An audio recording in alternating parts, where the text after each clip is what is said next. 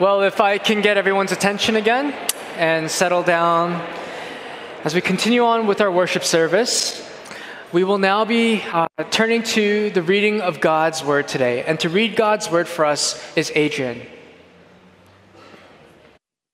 Our reading today is from Psalm eighty.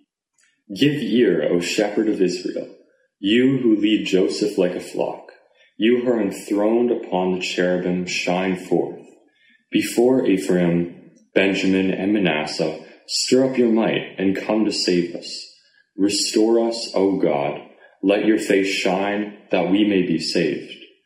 O Lord God of hosts, how long will you be angry with your people's prayers? You have fed them with the bread of tears and given them tears to drink in full measure. You make us an object of contention for our neighbors, and our enemies laugh among themselves. Restore us, O God of hosts. Let your face shine that we may be saved.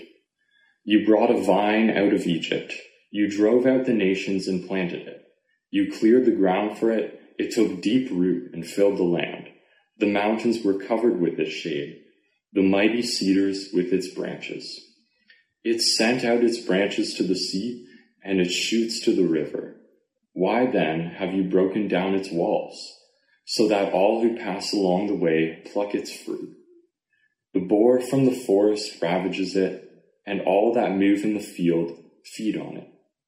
Turn again, O God of hosts. Look down from heaven and see. Have regard for this vine, the stalk that your right hand planted, and for the son whom you made strong for yourself. They have burned it with fire. They have cut it down. May they perish at the rebuke of your face. But let your hand be on the man of your right hand, the son of man whom you have made strong for yourself. Then we shall not turn back from you. Give us life, and we will call upon your name. Restore us, O Lord God of hosts. Let your face shine, that we may be saved. This is the word of the Lord. Thanks be to God. Now here is the context of our passage for today. The kingdom of Israel is split, split to two sides, the northern kingdom and the southern kingdom. And after the split, there was much warring that happened between these two states. Much warring, much rivalry, and it lasted for generations and generations until roughly around seven hundred thirty B C. The northern kingdom, it's ravaged by the Assyrian army. And now, only desolation and ruins remain as the southern kingdom continues to watch and see all that goes on. This prayer of lament is a response to this devastation. And it's offered by none other than the southern kingdom itself. Southern kingdom lamenting for its enemy, the northern kingdom that now lies waste. And the south identifies with their plight and their affliction as if it were their very own. And so what we see in Psalm chapter eighty is a communal lament that's taking place. Now, if you recall from last week's sermon from Psalm seventy-seven, we learned from Kingsley how we can lament as individuals before God, as they cry, as they complain, and as they find their confidence in God. Well, compared to that, today, the psalmist teaches us how to lament on behalf of its community. And there are two cries, two points that we can see and learn from this corporate lament. The first cry is, God, you have turned away. And the second cry is, God, turn to us again. So let's look at our first cry together. God, you have turned away. Back in May, I visited Korea, and I got to uh, be with my in-laws for a good amount of time after getting married. Now, my father-in-law loves watching soccer, and he was following a soccer team called Tottenham. And for those of you guys who follow soccer, you'll know, okay, pff, Tottenham, they're not that good. But To a Korean person living in Korea, Tottenham is a very important team because they have a Korean player on it, and his name is Heung Min Son. Now, it was in this time when we were visiting that there was a, a contest, a race that was going on to see which of the soccer players could win this prestigious award called the Golden Boot. And it was a race between Liverpool's Salah and Tottenham's Son. Now, in the final game of the season, Son ended up scoring two goals. And he ended up tying to win this award with Salah, and they shared it, both with twenty-three goals in the Premier League season, which is pretty outstanding. Now, in Korea, while I was staying there, news channels all over would highlight Son's two goals time and time again, and they put it on repeat for the morning news, the afternoon, the evening news, the late night news. We just keep seeing this guy shooting the same goals. And the funny thing is, each time he scores that goal, the same response, the same response from anyone who's watching.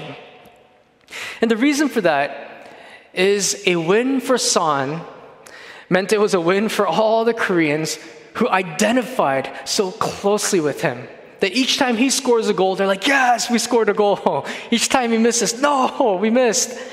And so that was really enjoyable to watch. Now, coming back, I was thinking, when was my last time I had that kind of, I guess, communal identity or unity? And I have to say that was probably in twenty nineteen for a lot of us when the Raptors won their championship. It was the pride and joy of all of Canada.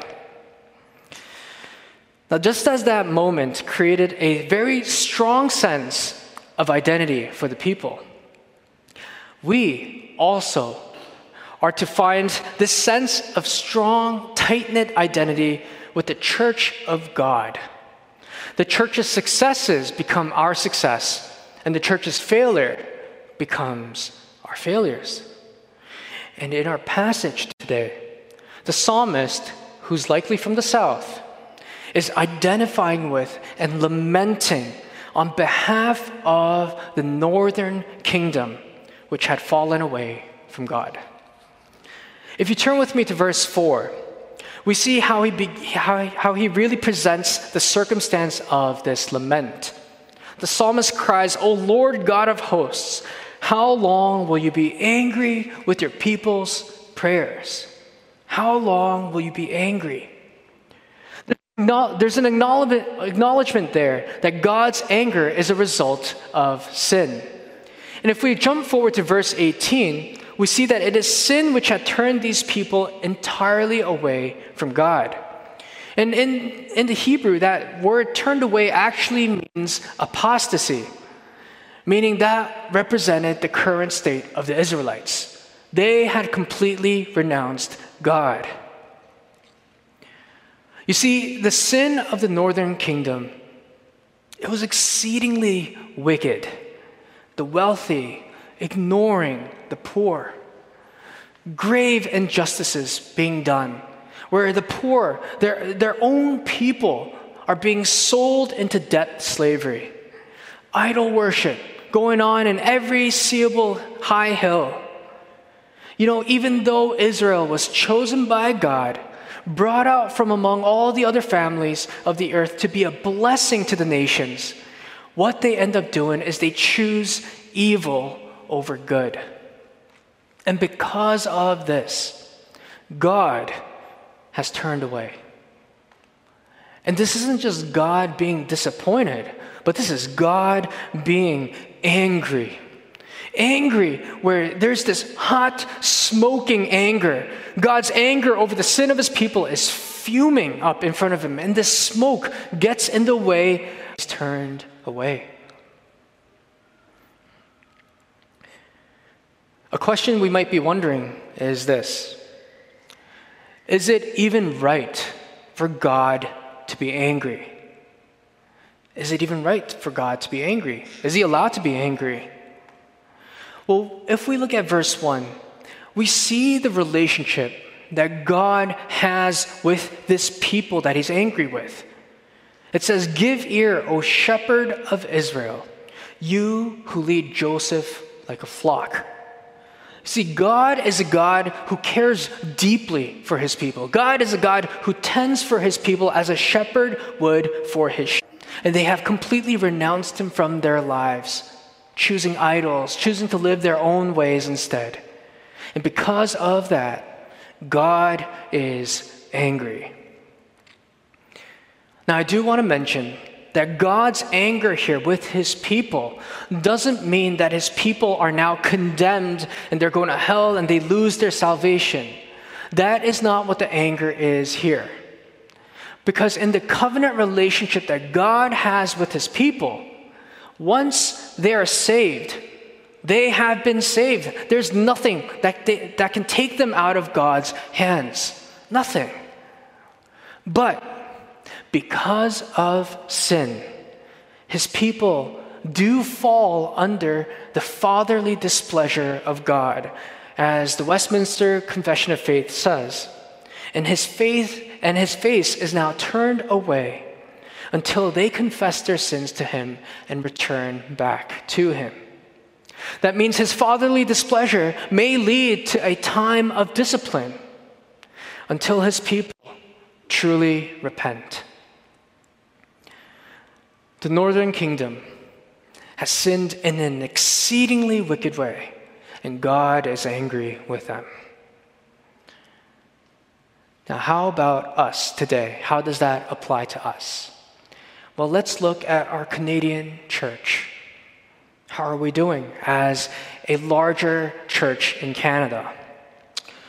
According to st- statistics from the prayer book Operation World, back in nineteen fifty, Protestants and Anglicans together numbered about forty-five percent of the population. But now, that number has dwindled down to a mere eleven percent.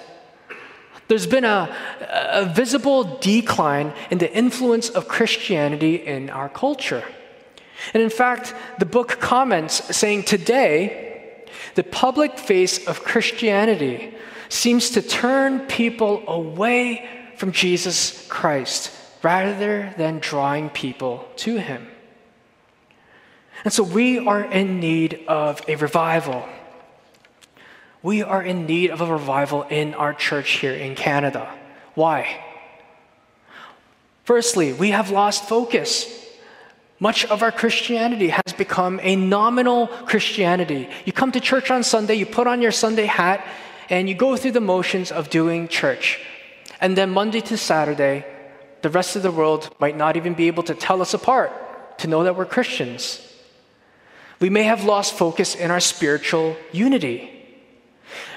Maybe the different denominations fighting over theological values on who's right, who's wrong, rather than focusing on uniting together to pursue the greater goal of God's kingdom to proclaim Christ.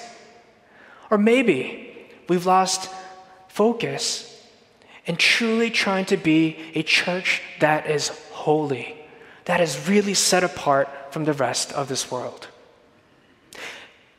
If these things about the Church of Canada is still too high level for us, let's narrow it down to our church here, Grace Toronto Church. How about us? How might we, as the corporate church, have sinned against God? Now, maybe some of us may be thinking, no, no, no, we don't sin, we're okay. Our church, there's nothing wrong with it. Let me tell you, there's only God, and God alone, who doesn't sin. The rest of us, we do fall under sin. And so we have to ask this uncomfortable truth, question to ourselves, asking, how might we, as Grace Toronto, have sinned before God? Might we have been more concerned with fitting into our culture's mold of tolerance than obeying the commands of God to be holy in all that we do? Could that mean, as a church, we have to take a bolder stance on certain issues where it is sin before the eyes of God? Perhaps the sin of idolatry. As a church, could we have been worshiping the idol of comfort as we feel that all the needs for an easy and accessible Sunday morning are met? And as long as those needs are met, then we're good. Could that be something that we fall under?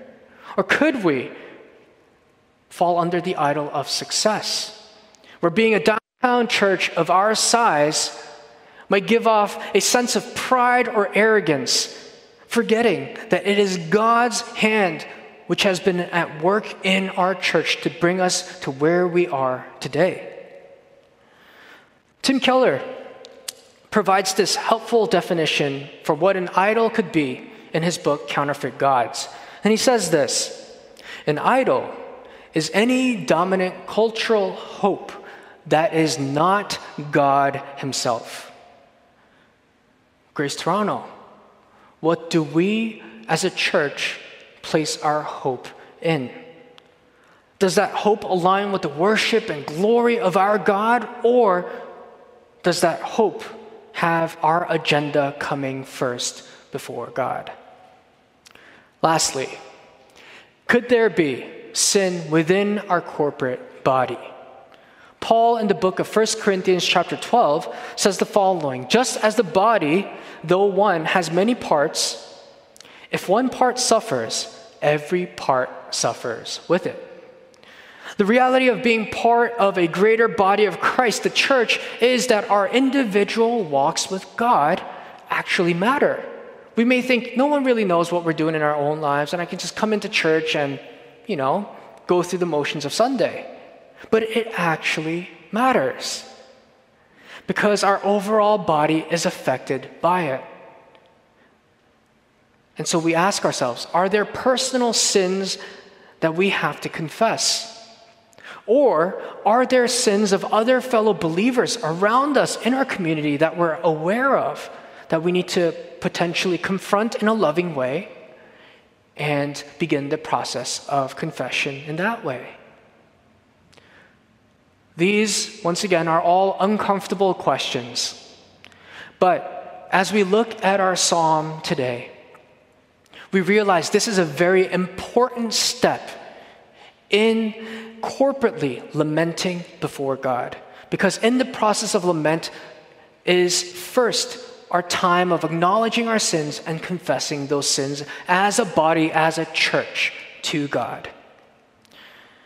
And there's a profoundly deep identity and unity that each of us have with the overall church. And the psalmist teaches us how to lament and do that. In fact, at the end of the sermon, Uh, instead of our usual Q and A time, if you do have questions, please email me at steven at gracetoronto dot c a, and I'll get back to those questions that way uh, of Grace Toronto. So that is our first cry: God, you have turned away.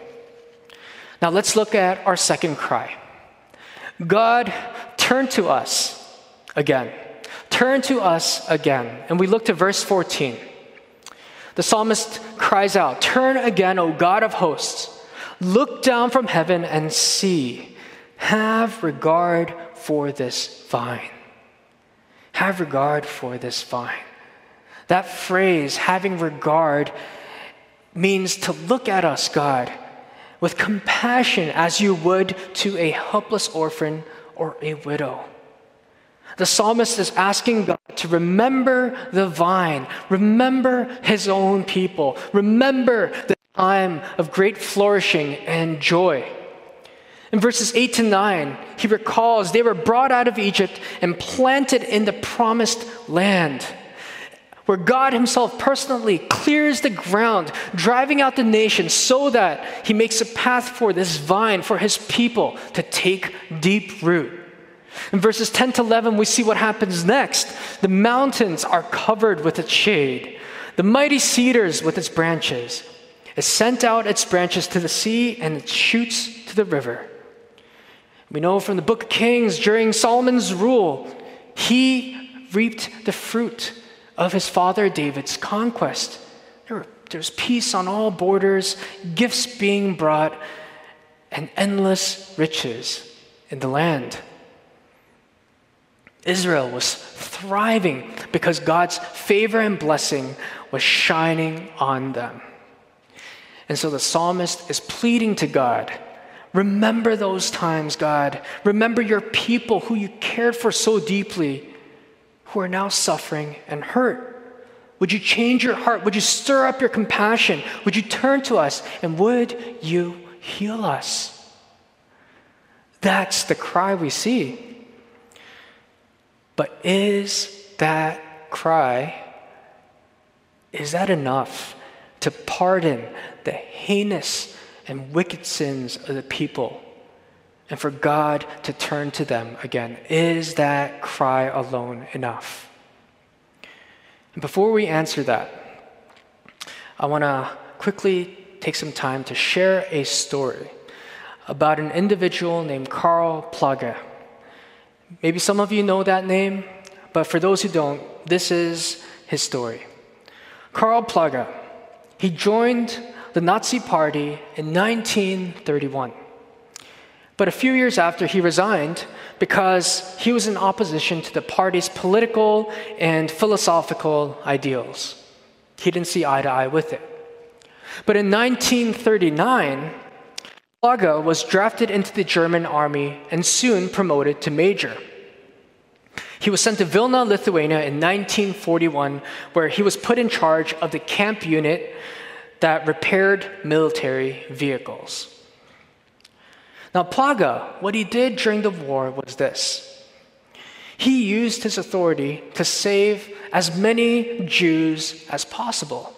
He issued over two hundred fifty work permits to Jewish male prisoners, even though these guys had absolutely no mechanical skills whatsoever to work on these German war vehicles. But still, he insisted that these workers were essential for the German war effort. And so these males began to come and be redirected to his camp. He also housed their wives and their children rather than separating them like all the other camps did. He actually housed them together. And he argued that they would be more productive and more focused if they were motivated as a family. Now, when the German troops surrendered the town of Vilna in nineteen forty-four, Plagge actually warned his prisoners ahead of time and gave them a little heads up that they were going to get relocated to let them know that the S S was coming to kill them off. Many of the prisoners tried hiding, but thousands were still found and killed. Nevertheless, because of his efforts, he was still able to save around one hundred fifty to two hundred Jews. Now, in nineteen forty-eight, Plagge was put on trial As, as a part of the post-war denazification process. And the sentencing included death penalties, life imprisonments, thirty to seventy years in prison. But when it came to Plagge, the tribunal's decision was largely influenced by the voice of these surviving Jews who testified on his behalf, saying that this was the one who saved them. And Karl Plagge is the reason that they're able to stand before them today.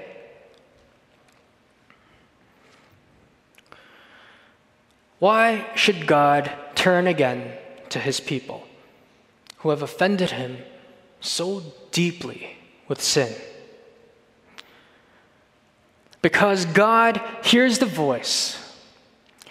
God hears the testimony of the one who prays this lament on behalf of his people, on behalf of you and on behalf of me.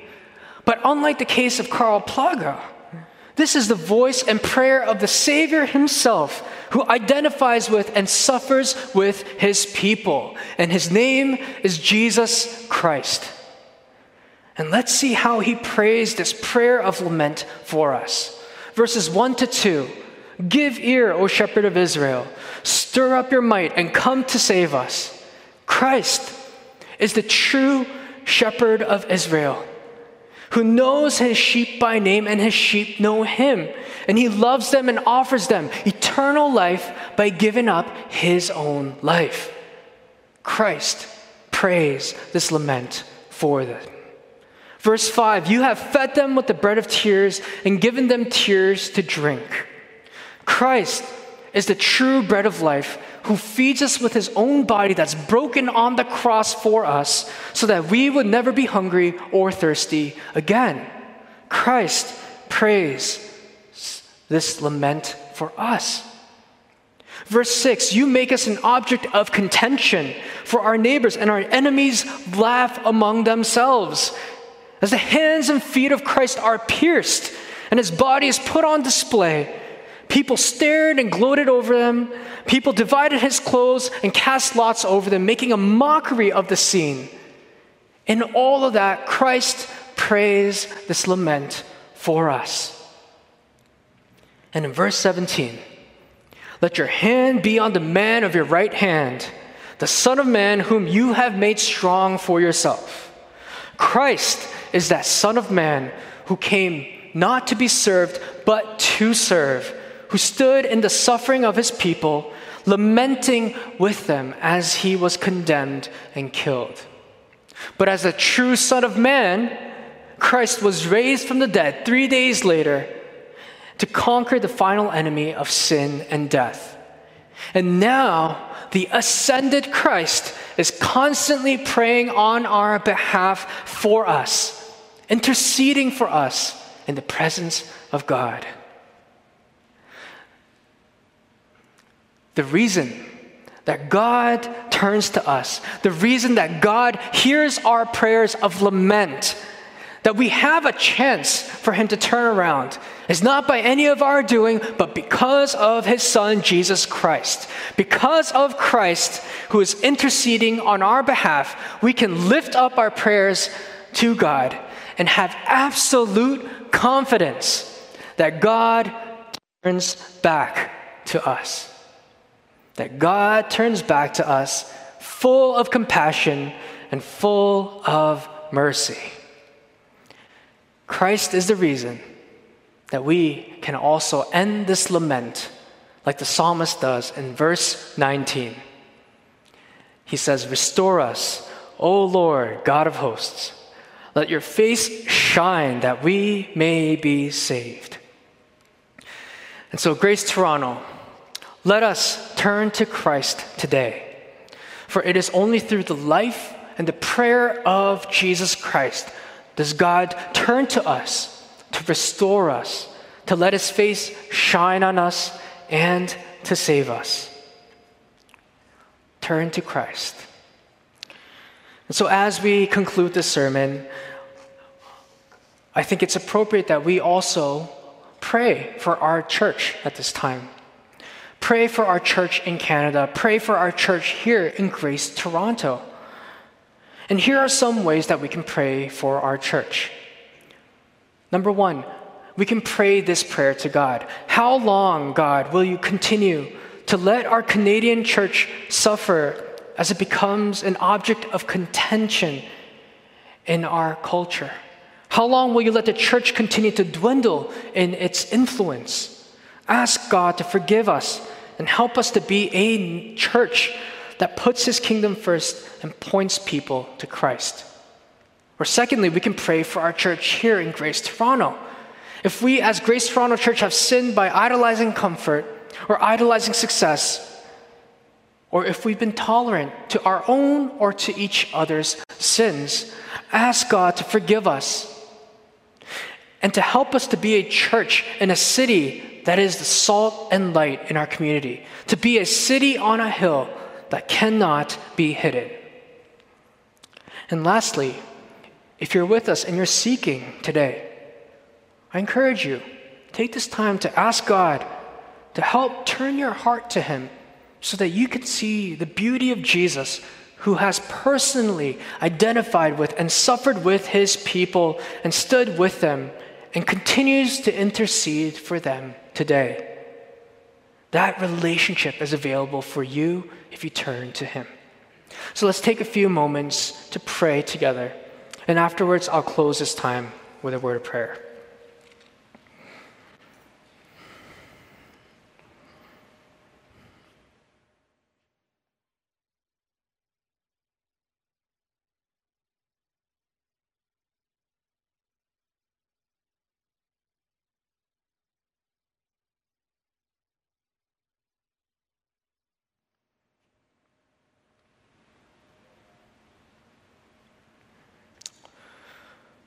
O merciful and compassionate God, please forgive the sins of our church here in our nation for the ways we've lost focus of your kingdom and your glory through your Son, Jesus Christ.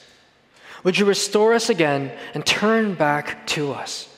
Would you shine your countenance of favor and blessing upon us so that we may be the salt and light in this country and in the city of Toronto, a city on a hill that cannot be hidden.